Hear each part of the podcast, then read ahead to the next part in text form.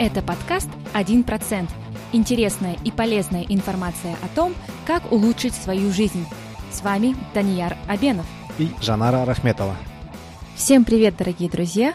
Так как мне, к сожалению, не удалось поучаствовать в интервью, которое вы в скором времени услышите, это вводное записываю я. Героем этого выпуска стал ресторатор Юрий Негодюк. Свое первое высшее образование Юрий получил в стенах Казахской национальной консерватории имени Курмангазы. Но подработка в качестве официанта привлекла его в ресторанный бизнес, в котором Юрий работает уже вот более 20 лет. Юрий является совладельцем сети баров «Пинта» в городе Алматы и Астана, сети баров «Банка» в городе Алматы, сети пиццерий «Томата», гастробара «Спирит Бар», гастробара The Localist в Лондоне, азиатского кафе Bao Noodles and Sushi Bar, азиатского буфета Panda Asian Buffet, управляющим французской сети пекарен Пол, а также владельцем кейтеринговой компании FG Company. Во время беседы с Даньяром Юрий поделился многими тонкостями управления ресторанным бизнесом и трендами ресторанного рынка, включая какими техническими навыками должен обладать ресторатор, Насколько прибыльным и рискованным на самом деле является ресторанный бизнес? Сколько времени необходимо, чтобы оценить успех ресторанного проекта? Что нужно знать начинающему ресторатору? В чем состоят принципиальные отличия иностранной ресторанной франшизы от собственного ресторанного проекта? Какая кухня будет в тренде в будущем? Какой сегмент ресторанного рынка будет развиваться в будущем? И многое-многое другое. Если вам когда-либо было интересно узнать о ресторанном бизнесе, я думаю, это интервью вам очень пригодится. Итак, начнем. Здравствуйте, Юрий. Спасибо большое за ваше время. И хотелось бы узнать информацию о ресторанном бизнесе от вас, как от профессионала, потому что это, мне кажется, тема, которая интересна многим. И для начала хотелось бы узнать, раскрыть немного о своей истории и как именно вы пришли в ресторанный бизнес, как начался ваш путь ресторатора. Доброе утро. Очень приятно тоже с вами поговорить на эту тему. А, мой путь уже очень долгий в ресторанном бизнесе. Я начал э, примерно в 1996 году. В то время я устроился официантом работать в ночной клуб. Это было для меня как э, подработка к основной работе, но со временем превратилось в основной род деятельности и занятий. То есть э, я поменял свою профессию, до этого я был музыкантом, и ресторанный вот, скажем так, бизнес меня настолько затянул, что я э, поменял, скажем так, э, свою жизнь, весь свой род занятий и занялся уже профессионально ресторанным бизнесом. С 96 -го года, получается, уже 21 год. А, а в чем конкретно состоит а, роль ресторатора, работа ресторатора? Ну, я думаю, что это такой э, очень емкий вопрос. Наверное, как мы все рестораторы говорим, что это наша роль, это удовлетворять потребности наших гостей. Да, вот, наверное, так это, если в общем говорить. А на самом деле, конечно, ресторатор должен обладать э, всеми базовыми навыками менеджмента, а, потому что ресторан это не магазин, это, скажем так, магазин и производство, потому как вы покупаете, э, скажем так, сырье, превращаете продукцию, и эту продукцию реализуете. Ну, это грубо. Поэтому для того, чтобы ресторан ваш был успешный, а, ресторатор должен знать все стадии, скажем так, э, вот этого бизнеса. То есть начиная от производства, заканчивая продажами. То есть здесь вам нужен и технологические процессы изучать, также нужно знать и, соответственно, маркетинг, и в том числе управление персоналом. Ну, и, как я сказал, все базовые элементы менеджмента нужно понимать, знать и их уметь применять в э, работе. Как вы думаете, какой лучший способ эти знания получить? То есть необходимо ли получить специализированное высшее образование или все-таки опыт больше решает или комбинация этих элементов? Я считаю, что комбинация, потому что все-таки если вы получили теоретические знания по менеджменту, то, то вам будет проще уже э, проходить практику, и, соответственно, вы просто быстрее дойдете до, до, скажем так, до конечного результата. А если же идти по только получать знания в практической, на, на, на практике, то получится, что ваш путь будет гораздо дольше. Но, наверное, как и у меня получилось, если бы я изначально знал эм, теорию по менеджменту, наверное, я бы скорее начинал открывать свой первый ресторан, нежели мне пришлось очень много проходить э, практики. Потом я все-таки дошел до того, что мне пора получить э, уже теоретические знания, и я поступил второй раз в университет, закончил магистратуру уже по менеджменту, и только потом уже как бы подумал, что все, я уже тогда готов как бы где-то что-то делать свое. Поэтому очень важно, мне кажется, комбинировать все-таки и теоретические, и практические знания. Переходя к более технической стороне управления ресторанным бизнесом, хотелось бы узнать у вас, как бы вы в процентном соотношении соотнесли расходы, которые ресторан несет, то есть продукты, персонал, содержание и так далее. Ну, как правило, как правило, конечно, все зависит от концепции, но э, в принципе, да, э, себестоимость продукции э, это food and beverage и прочие какие-то могут быть, это продажа сигарет, там, журналов, еще чего-то, а, упаковки, тары. Это все должно входить, как правило, в 30% от товарооборота. То есть это такая стандартная схема. А, персонал занимает, ну, в нашей стране, в частности, это примерно от 18 до 25% от товарооборота. То есть это у нас уже получается примерно 55%. Как правило, где-то 10-15% занимает аренда если вы арендуете помещение. Как правило, у нас очень много все-таки арендуют помещения.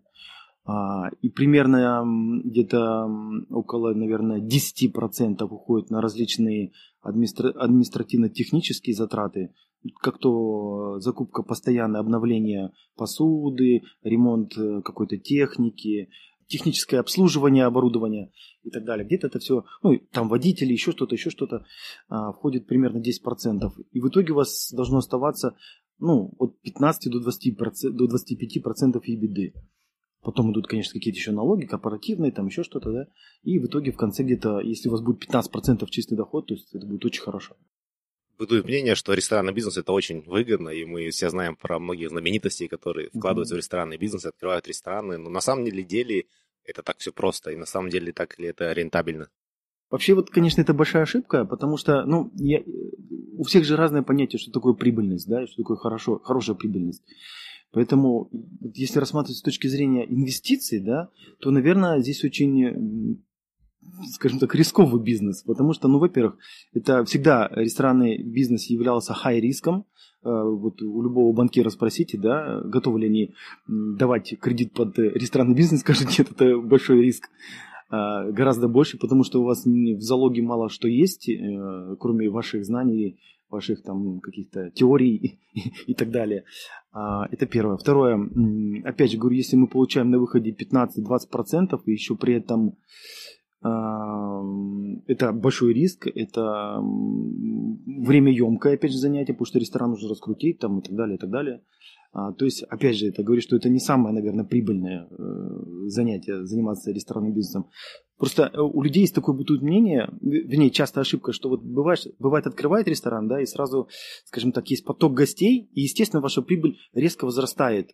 Но нужно понимать, что она возрастает только на какой-то короткий период э, времени. Да, 2-3 месяца у тебя, допустим, аншлаг, и ты, конечно, получаешь, бывает, до 30-40% прибыли. Но наступает потом затишье, когда ты уходишь в минус, и ты тратишь уже свои накопленные деньги, которые ты накопил за, за 3-4 месяца, и тебе приходится их опять а, реинвестировать там, на покрытие операционных издержек, таких как зарплата, аренда там, и так далее, и так далее. Поэтому всегда нужно смотреть ресторанный бизнес в разрезе 5 лет, я считаю. То есть, когда вот э, за 5 лет что произошло с этим рестораном, как он работал, какие он инвестиции возвратил, какой он доход принес, вот тогда можно говорить о том, ресторан рентабельный или нет.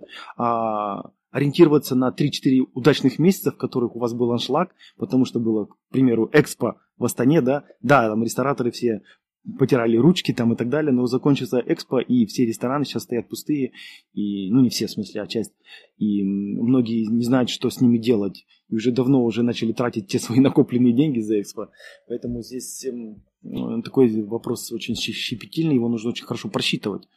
И на самом деле, еще раз говорю, что это мнение о том, что это очень прибыльно и очень там, рентабельно, это на самом деле, мне кажется, большая ошибка. Кроме вот прогноза на 5 лет, что вы думаете еще, на что нужно обратить внимание еще людям, которые мечтают свой ресторан открыть? А, на самом деле очень много вопрос, в смысле моментов, которые нужно учитывать. Э, ну, во-первых, я бы посоветовал людям вот этим, а, первое, не слушать своих друзей. И вот потому что друзья, они, конечно, хорошие э, ребята, но поймите, что они ваши друзья, они просто вам не хотят говорить плохо. Ну, то есть это друзья. Они хотят, чтобы вы были в хорошем настроении всегда, да, и они будут в хорошем настроении, вы, поэтому они вас всегда подбадривают, там, да, давай, давай. И самое главное, вот, их э, вот это вот такой подвох от друзей, когда они тебе говорят, мы к тебе будем ходить. Поймите, что вы деньги никогда не сделаете на своих друзьях, даже если они к вам придут пару раз из-за уважения к вам и так далее, то есть это все равно не будут ваши постоянные гости. Даже если они станут постоянными гостями, ну, не могут ваши друзья ходить каждый день в ваш ресторан. У них свои, свои дела, есть свои семьи там и так далее, и они вообще предпочитают иногда и другой ресторан, не только ваш. И потом э, вы должны, конечно, ориентироваться на, прежде всего, на какую-то целевую аудиторию, которую э, нужно просчитывать, нужно смотреть и так далее, и так далее.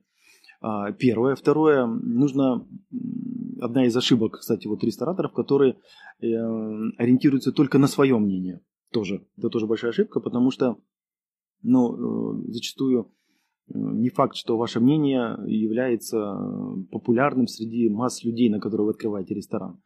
А, кстати, вот недавно смотрел какую-то статистику по стартапам в Казахстане, и, значит, первое место занимает самый, то есть стартап, который провалился, большую часть, это стартапы, которые оказались не востребованы на рынке. Ну, то есть все, люди запустили стартап, все хорошо, да, а оказывается это никому не надо. То же самое с ресторанами. То есть я часто вижу ошибки такие, что вот я сейчас такой ресторан открою, потому что вот, я не знаю, вот я хочу готовить вот это, вот это, и мне это так нравится, и значит, почему-то он считает, что буду нравиться всем. Ну, на самом деле, это большая ошибка. Нужно проводить маркетинговые исследования, что конкретно едят в, данной, в данном регионе, в данном городе, на, не знаю, на, в данном районе даже и так далее, и так далее. И от этого отталкиваться. То есть нельзя открыть, я не знаю, там, э, суши-бар э, на Деляне. Да, ну, он там никому не нужен, наверное. А вот, вот лагман, там, хану, он, она, наверное, там хорошо пойдет, или шашлычная. То же самое, что, я не знаю, ну, в общем, таких примеров много, да, как бы нужно выбирать концепцию под э, данного потребителя, это очень важно понимать. И, и маркетинг здесь играет решающую роль. Исходя из вашего опыта, как вы думаете, какие тенденции сейчас наиболее сильно выражены у нас в стране или какие, возможно, набирают обороты? Ну, как мы сейчас видим, э, есть тенденция какая-то вот э, по бургерным, да, ну, то есть она уже давно, везде она просто немножко заканчивается, она у нас только начинается. Но опять же, это будет недолгий взлет, а, на мой взгляд, там еще 3-4 года, 5, и как бы люди насытятся бургерами, и бургерных будет очень много, и это будет жесткая конкуренция, и нужно понимать, что это не, не наш привычный продукт. Если в Америке эти бургеры едят уже там 100 лет, и это является их национальным блюдом, то у нас другие национальные блюда. В любом случае, э, национальная кухня, она будет всегда как бы в тренде, да, и нужно понимать, просто уже искать форматы по национальной кухне. Допустим, у нас нету качественного фастфуда национального, то есть, да, национальной сети. Это ниша пустая, да, и никто ее как бы особо не занимает. То есть, есть э, KFC в Америке, да, который развился на весь мир, а у нас нету своей сети. Что-то люди пытались сделать какие-то, да, но по каким-то причинам, не знаю почему, они то есть не продолжили.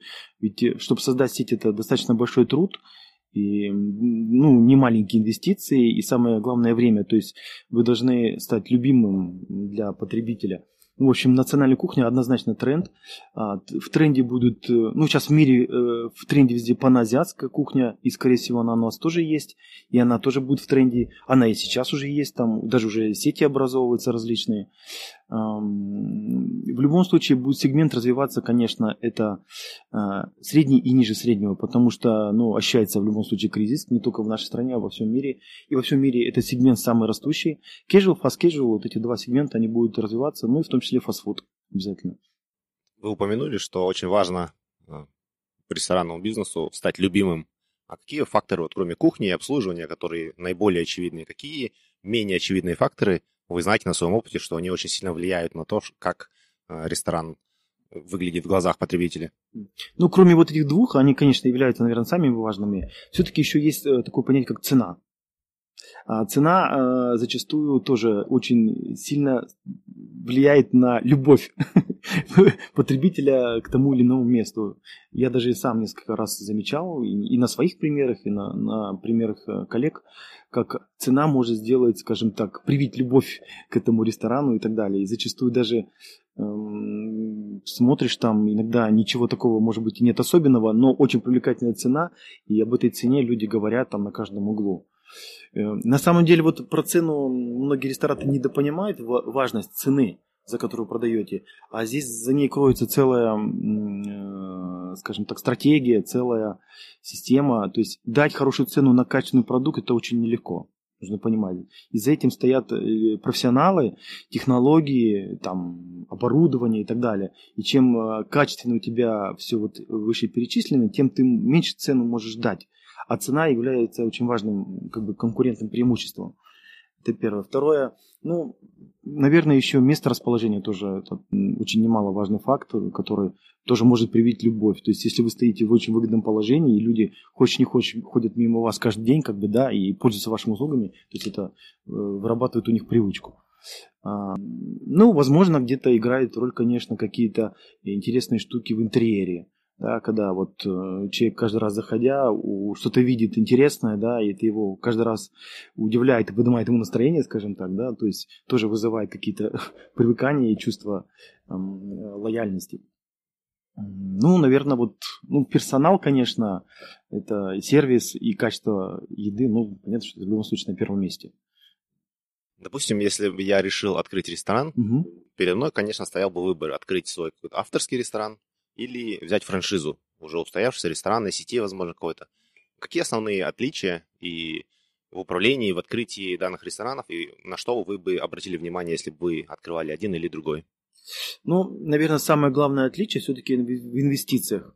Все-таки э, иностранные франшизы всегда гораздо дороже, чем открывать свой ресторан. Просто на порядок дороже. Это там не в там, 20%, а это может быть в 2-3 раза дороже. К примеру, если там можно открыть у нас ресторан сейчас там, ну, небольшое кафе, скажем так, вообще с инвестициями там до 50 тысяч долларов, да, то есть франч... франчайзинг открыть за 50 тысяч долларов это просто нереально. То есть вам нужно, ну, как минимум, наверное, я говорю о хорошем франчайзинге, там, это где-то начинается от миллиона долларов. Потому что какой попало брать франчайзинг, он, ну, это все равно, что кота в мешке. То есть вы берете бренд неизвестный, который никто не знает в Казахстане, с таким же успехом вы можете обратиться в любое наше там ресторанное консалтинговое агентство, они вам также разработают такой же бренд, никому неизвестный, да, и вы также его откроете. То есть, поэтому если брать франчайзинг, это должна быть действительно э, мировая сеть с известными, с известными марками торговыми, с известным там, не знаю, качеством сервиса, продуктом, опять же, который будет востребован на нашем рынке.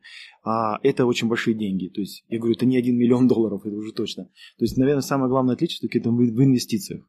И поэтому, ну, по крайней мере, я точно, наверное, да, а, все-таки открывал бы, скорее всего, свой ресторан и э, все-таки тратил бы вот эти деньги на привлечение местных потребителей, там, на раскрутку ресторана, и уже ни, ни от кого не зависел в итоге от никакого франчайзинга, потому что франчайзинг очень много нюансов имеет, то есть вы там не можете ни вправо, ни влево сдвинуться от концепта, как правило, вы должны использовать очень многие там какие-то специальные ингредиенты, для этого ресторана, которые, как правило, у нас очень дорогие, в отличие, ну, допустим, если вы берете KFC, там, да, то есть понятно, что курица там в Америке, там она в два раза дешевле, чем у нас, ну, для KFC специальный там, то есть у нас даже такой курицы нету, и бедные KFC там приходится им откуда эту курицу возить там, потому что калиброванные курицы в Казахстане очень мало там, кто производит и так далее, и так далее.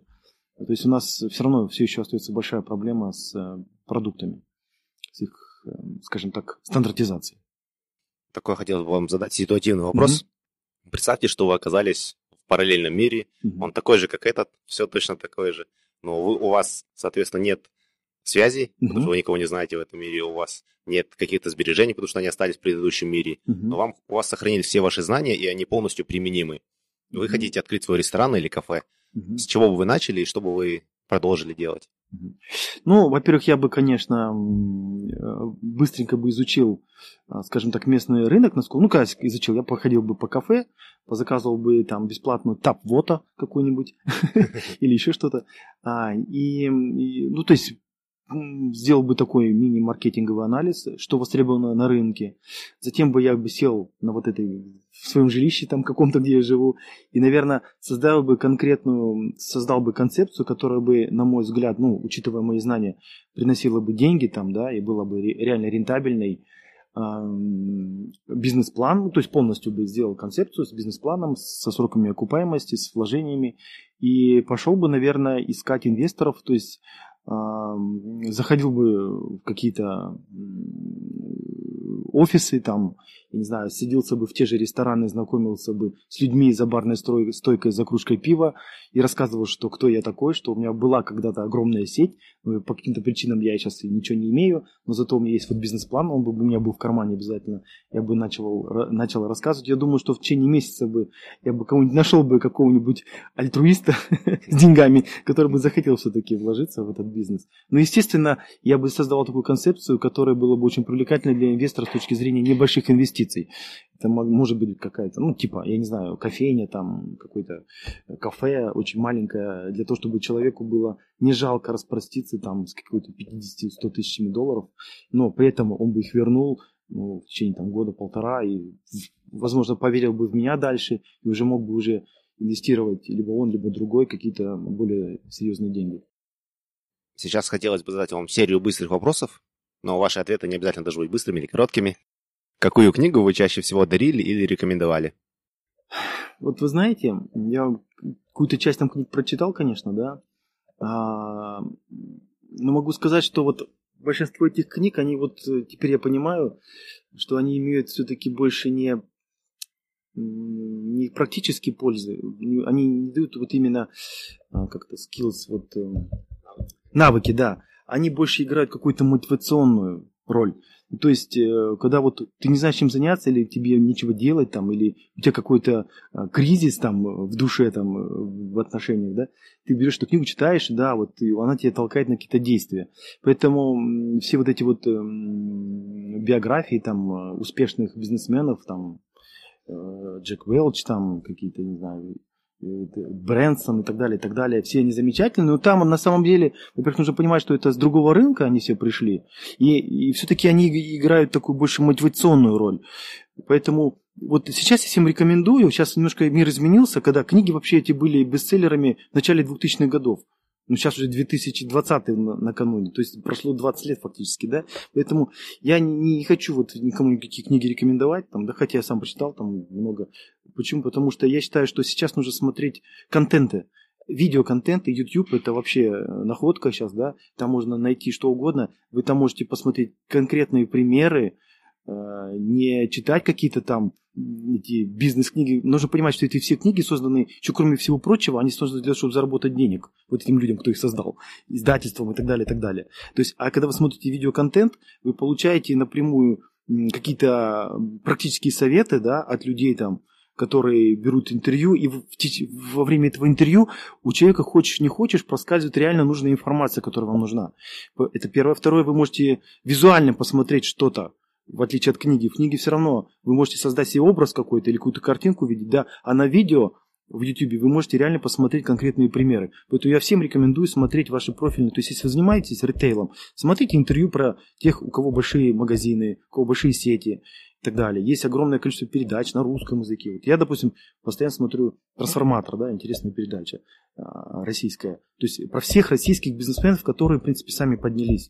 То есть, они вот этот ведущий Дмитрий, он с ними ездит по их местам, они рассказывают, когда, как они начинали, что они делали, какие у них были проблемы. Это реально вот опыт практически не взятый откуда-то с американского рынка, как там все одно и то же говорят, я не могу читаться за один миллион первый, зато вот все остальное у меня все хорошо. Ну, понимаете, как это, не знаю. Поэтому не хочу никаких книг никому рекомендовать. Я, конечно, вот эм, на самом деле с точки зрения мотивации, ну, наверное, мне понравилась книга там «Стратегия Голубого океана», да. Ну, такая я бы больше даже какой-то художественной книги отнес, там, почитал, вот, все хорошо, там, понятно.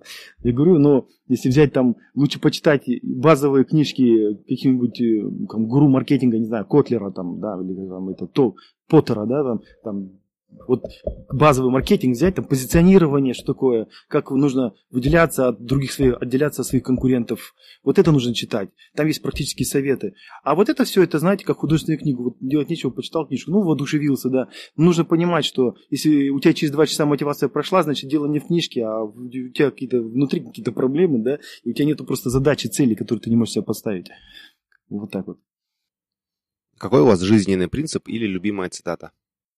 А, значит, э, наверное, жизненный принцип это... Ну, я вот э, всегда стараюсь сам быть таким и хочу, чтобы мои сотрудники были такими. Это быть честным.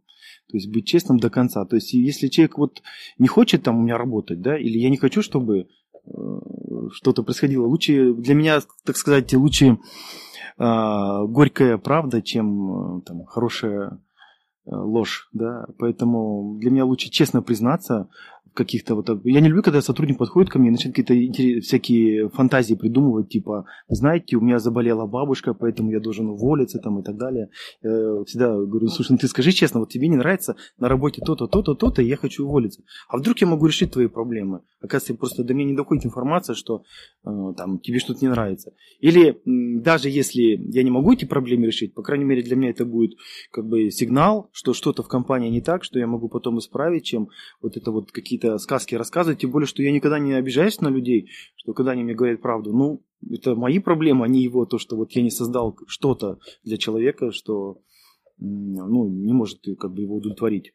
Поэтому для меня, в общем, вот такой принцип. Лучше мне горькая правда, чем правдивая такое, чем хорошая ложь. Это, наверное, самый основной принцип в жизни. Какой худший совет, который вы слышали в своей сфере деятельности?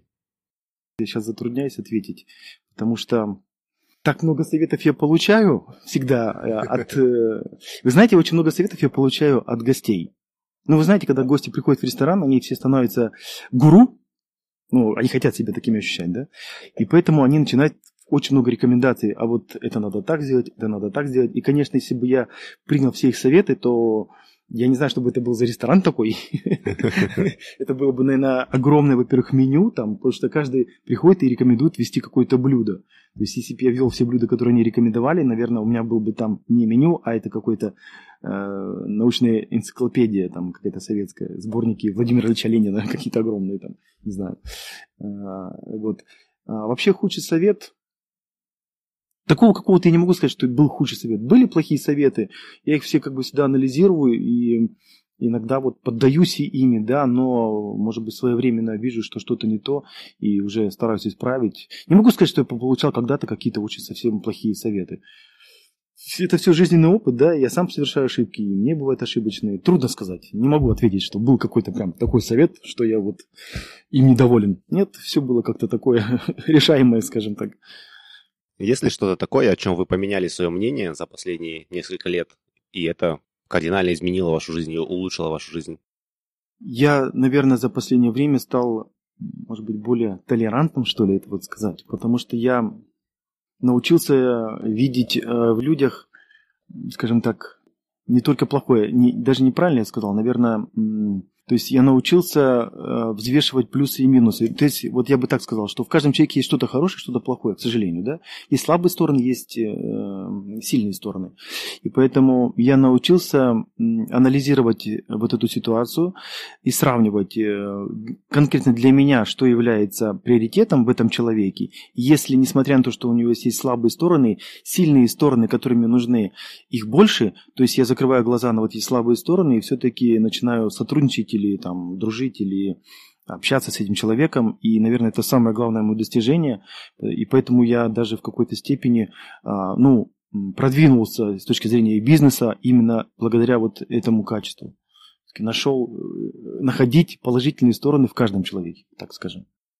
Хотите ли вы дать совет нашим слушателям или обратиться с просьбой к ним? Совет бы я дал значит, следующий, э, что никогда не сдавайтесь, позитивно относитесь к всем своим ошибкам, и э, очень важно ставить, э, кроме вот этой глобальной э, цели, которую все ставят, я хочу быть там богатым, я хочу быть там еще кем-то там и так далее, научитесь ставить промежуточные цели э, для того, чтобы достичь ту самую большую цель. Это самое сложное. Все хотят жить хорошо, да, но никто не знает как. А очень просто нужно научиться ставить промежут, промежуточные цели между тем, кто вы сейчас есть, и тем, куда вы хотите попасть. Как только вы научитесь ставить вот эти промежуточные, промежуточные цели, их достигать, вы сразу начнете быстро двигаться вот к своей вот этой основной цели. Напоследок, как можно узнать больше о вас, ознакомиться с вашей деятельностью и, возможно, найти вас в социальных сетях? Ну, я, конечно, присутствую в Фейсбуке, естественно, можно подписаться на меня в Фейсбуке и в Инстаграме. Фейсбук более, скажем так, э, деловая часть моей жизни, а, наверное, Инстаграм более э, где-то лично развлекательная. Мне кажется, получилась интересная, содержательная беседа у нас сегодня. Хотел вас поблагодарить за это. Спасибо большое. Если вы Я хотите узнать думаю, больше об этом как минимум на выпуске, 1% то чью-то жизнь вы изменили сегодня точно. 1%.com. Спасибо большое. Все латинскими буквами, без цифр. Если вам нравится наш подкаст, то, пожалуйста, поддержите нас. Расскажите о подкасте своим друзьям и научите их пользоваться подкастами. Поставьте нам 5 звездочек на iTunes. Это поможет другим людям найти подкаст и узнать интересную информацию. Впереди у нас заготовлено еще очень и очень много интересных и полезных выпусков. Я уверен, что информация из этих выпусков поможет вам улучшить свою жизнь хотя бы на 1%. Спасибо вам за ваше внимание и за вашу поддержку. Пока!